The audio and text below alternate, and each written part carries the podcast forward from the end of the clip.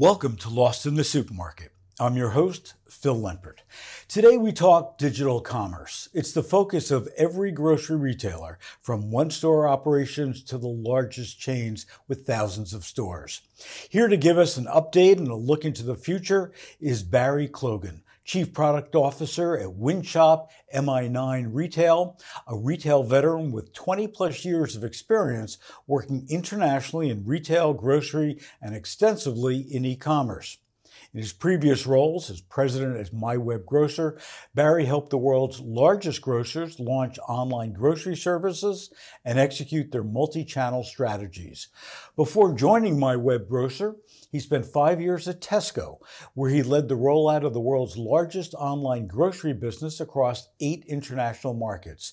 Barry, welcome to Lost in the Supermarket. Bill, a pleasure to be with you. Thank you very much for your time. Barry, let's get started by sharing the top line of what Wynshop is all about. Wynshop is an end to end consumer platform for online grocery. It's a designer, a user design led user interface. It's a, a, business empowerment tooling capability to allow a grocer to trade and merchandise their business. And it's a very profit focused order fulfillment capability to allow the grocers to profitably run that online grocery business. It's an end to end ecosystem uh, for online grocery specifically, Phil. Well, when I look at the news that I hear, uh, certainly um, most reports show that the average grocer loses about $10 uh, per delivery order. And also, we look at all the problems with supply chain. From your vantage point, how can Wynshop help them? So, first of all, I think it's really important that the grocers are in this space, they're properly invested in this space, and they're committed to it. And when we have the capability to, to really help them build a, a significant business, build a very healthy basket size.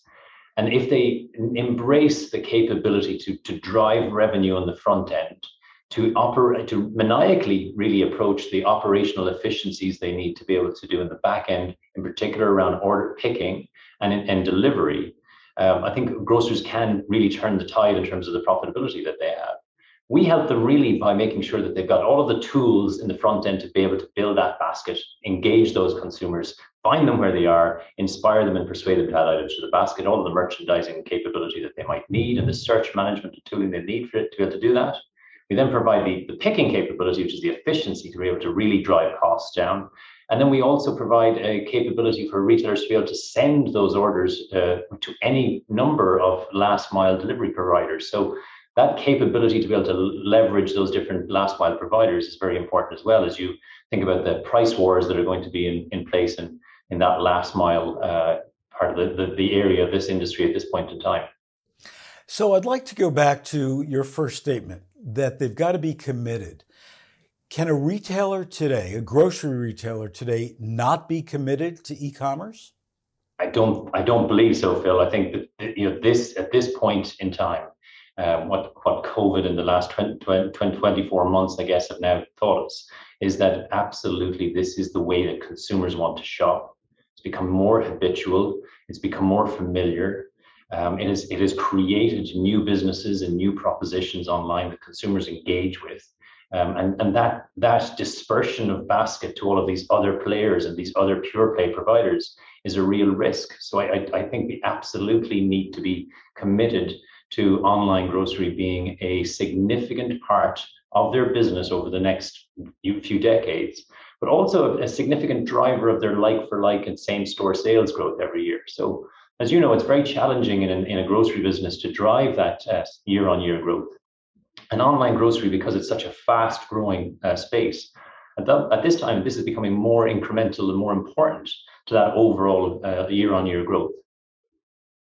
So I understand that what you've done is you're working with Incisiv. You've just had a study, uh, state of the digital grocery growth at the cost of profitability, that was across 260 U.S. based grocery retailers. What were the, some of the highlights, some of the wows that you found that, frankly, you didn't see coming at you? I think the key the key challenge is that I think in, in 2020 we potentially and understandably lost sight a small bit of the profit uh, focus and the need to drive an efficient operation. It was really probably market share and, and solving for a consumer need in the shorter term over profit. And I think as we, you know, as uh, what the, the report and the Incisiv study really highlighted is that the importance of driving profitability in that in that channel, in that customer mission, and in that basket is really important. And that's, you know, that, well, that was probably very welcoming to us in some ways because that's where a lot of our DNA is in terms of really trying to build a product and a solution set and an ecosystem of extensions and offerings to be able to really help a, a retailer drive that blueprint P&L. So whether it's the ability to drive the basket, the ability to control your delivery or your or your picking costs, to leverage your last mile uh, costs, to be able to drive incremental revenue, below the line revenue, whether it's around uh, service charge or media revenue, that's the ecosystem and the capability that we provide to be able to allow grocers to, to focus on that profitability. So I think for me, it really you know brought back to the fore a small bit the need to focus on the discipline in this particular channel. And I, and I don't I think the industry is still you know quite immature so there is no no panacea, no silver bullet for what is the right model. I think that continually is going to evolve. But I think the, the focus back on that profitability um, is, is, is very healthy and very sustainable, or, or, will at least improve the sustainability of this channel and the sustainability of these grocery businesses into the long term. Another finding of the study was that certainly 2020, uh, there was a rapid growth. Uh, revenue was up 9.5%, according to the study, but also it found that there were losses for online orders of minus 70%. What does that mean for the industry? Phil, I think it starts with the consumer.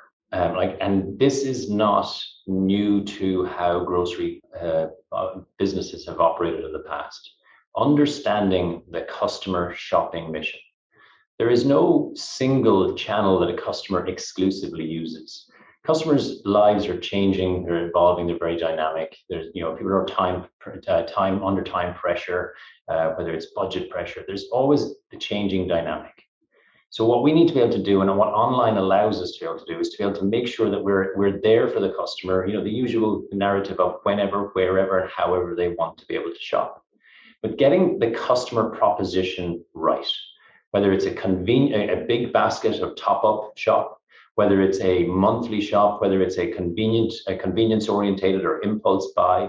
These are the different customer propositions that are out there that we really need to be able to fulfill for.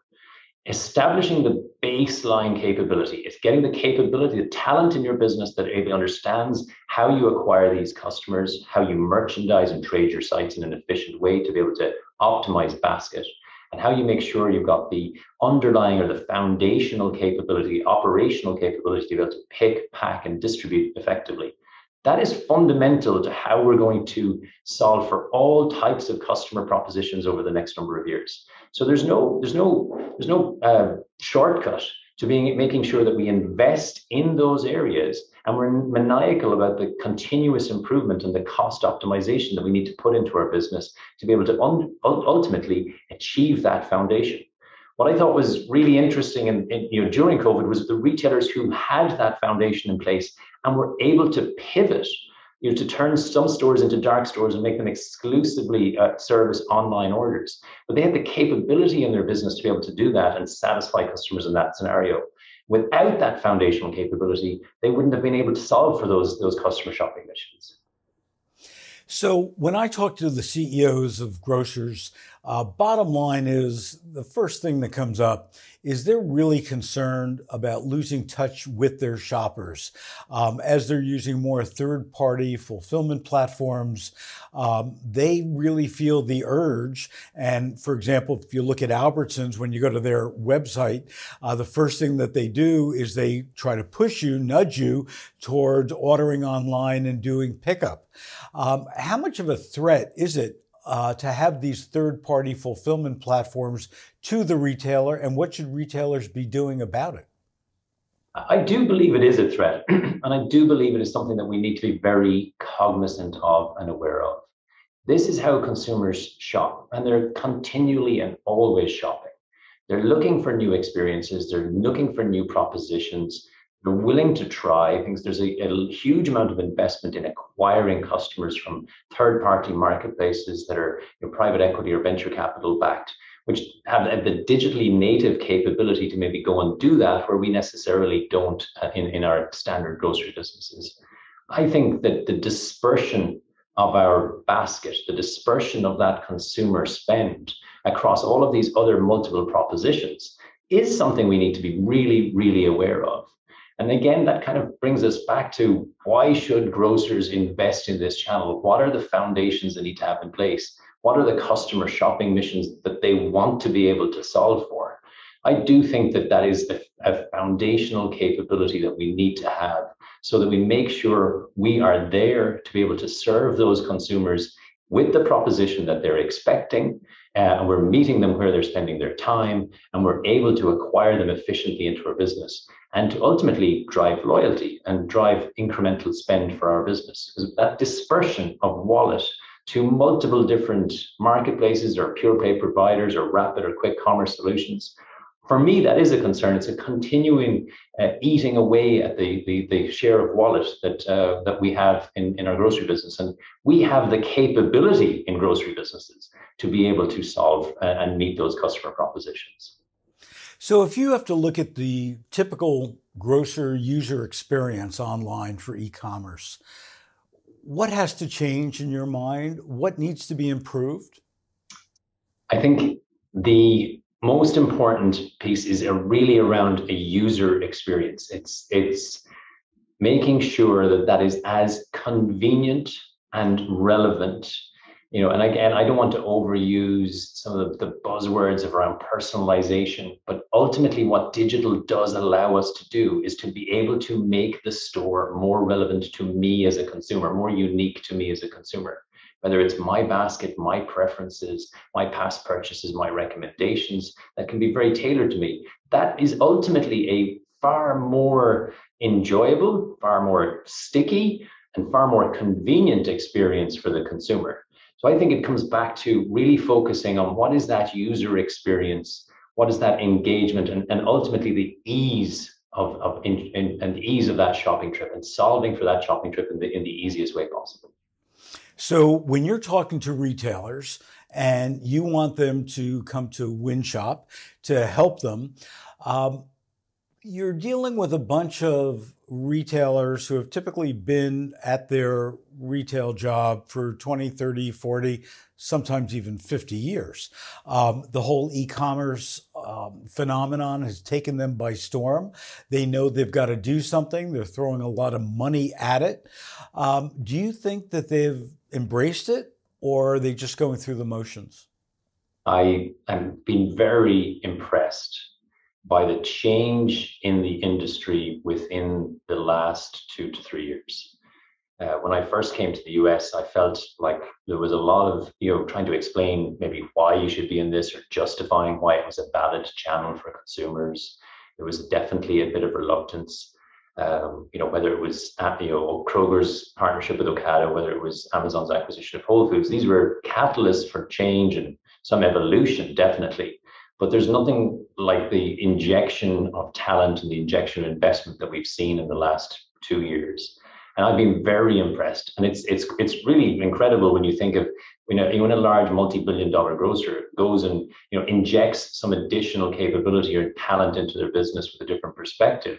You know what we're really doing is you're harnessing the existing you know, uh, DNA within the grocery business of really understanding what it takes to run a low margin business to satisfy consumers, to get them the product they want in the right place at the right time for those consumers. That core DNA within the grocery business and marry that with some with digital capability. I think there's a, a huge amount of positives and and strengths in, in that cohesion and that synergy of skills and experience if we can apply it properly. So I, I always go back to if you if you take the, the what I see as the core assets of, of a grocery business as being the proximity to customers. We fought long and hard to have the right uh, location on the corner on the on the corner. So that proximity to customers is incredibly important. The frequency of, of visit that I think is unrivaled with any other retail vertical. And then the very rich data that, that grocers have. And you marry that, those capabilities, you marry that with a digital capability and a digitally native capability. I think there's an incredibly powerful mix of skills that can help grocers really continue to, to innovate, to bring new propositions, new brands, new consumer experiences, and really satisfy a need for consumers over the next number of years. So you're talking to that CEO, they get it, they understand it. Um, now it moves out of the C suite into reality of implementation. What are some of the roadblocks that retailers have to deal with in order to, you know, fully fully create this user experience for e-commerce that's successful and profitable for them? Well, I think the first of all, there's there's always a cultural challenge, or there's always that change management. I think that is is relevant in any business as it is, it evolves and it adapts. So I think that that is, is something that's really important. In in my experience, running these businesses in a number of different countries, it's always the fastest growing part of the business. And that's really energizing. To be in the fastest growing part of any business is, is very energizing. It's fun. Um, it's, it's hard work, but grocers are not afraid of hard work. And it's, it's really enjoyable. It's energizing. The business is growing. Um, what's important, however, is to make sure that you, to, in, in order to kind of get that culture, I get thing to permeate down through the organization, everybody really needs to be aligned behind what is the, what is the goal? What is the metric that we're trying to move? And there, there are a lot of very positive metrics within online grocery that when you look at incremental spend of, multi-channel or customers who are using multiple different channels and their year-on-year spend versus customers who are only shopping in one channel is typically, in, in my experience, always uh, significantly higher. There are lots of narratives that, that I think is, are important for the business to, to cling to that why are we doing this? What is what are the metrics that we're trying to measure? What are the customer satisfaction me- measures that are important to us? And i think that helps drive that multi-channel narrative helps drive cohesion and buy-in from everybody to embrace the change and embrace the, the energizing and exciting part of the business that it can be. So when you look in your crystal ball short term 2022 not five years out and 10 years out what do you think grocers have to focus on more and really being able to achieve that wonderful customer experience that builds the loyalty, that builds the baskets? I, think there's going to be a big focus on subscription, but I don't mean subscription in kind of the most basic terms of you know uh, you pay a certain amount and you get free delivery. I really think that there's there's value in trying to or driving added value to those consumers. And again, it probably comes back to you know leveraging some of these assets, right? That frequency of visit, that proximity, and that rich data to be able to create added value, added loyalty ex- experiences. There's a lot of innovation happening around you know meal planning, um, the flexibility, giving retail consumers the flexibility to be able to manage the choices they want to make within your business. So, do I want a meal plan this week? Do I want a meal kit? Do I want to be able to have curated recipes? Uh, how do I? How can you help me make healthier choices? How can you curate my my assortment or my typical basket and and make it more relevant to the the dietary needs that I have? I think it's trying to find ways to make that experience more value add for consumers. So I think there's a lot around driving that that loyalty, which I think is a is a very important thing when when we discuss or in the in the landscape of, of that different dispersion of basket to different providers that I mentioned. So I think there's definitely a big focus on on subscription, uh, on loyalty, uh, and then the added value services that can be wrapped into that loyalty service. What's the fine line between technology and reducing the amount of enjoyment that people have for shopping for food? That, that's a really interesting question. I, I, I love that question because I think there is an emotional connection that we have with food. It, it, like I'm, I, I think about what, what we do uh, and the consumer experience that we're trying to create. All of us you know have memories around food. Food drives our culture. It drives our get-togethers. It, it you know we're we're looking for inspiration and persuasion. We're shopping in different contexts. I think the emotional connection we have with food and how it's important and how it drives the choices we make as we feed our families and make very important decisions i think is really important. Um, i think the provenance of food um, where it comes from, what's included, what's in it. I think the storytelling around that is really important. So I think it's a it's a very important point you've raised, and I and I, I do believe that the the newer consumer and the consumer that we're trying to maybe cater those propositions to are going to be very aware of the choices we make, and, and that comes back to what is the consumer mission that we're solving for. So I think there's a, a really interesting thread in what you're what you're asking around how do we make sure that we're aware of those consumers, what's important to them, how do we tell that story, how do we surface these brands or these products or these these choices for them and these services for them that help them feel good about the choices they're making, how they're feeding their family, and how they're you know enjoying these occasions. Well, Barry, it looks like you're going to have a great 2022 and beyond. Uh, thank you for joining us today on Lost in the Supermarket. Bill, it's been a pleasure. Thank you very much. And if you'd like a copy of the full a Wynshop Incisiv Study, just go to wynshop.com. That's W Y N S H O P.com. Thanks for joining us today on Lost in the Supermarket.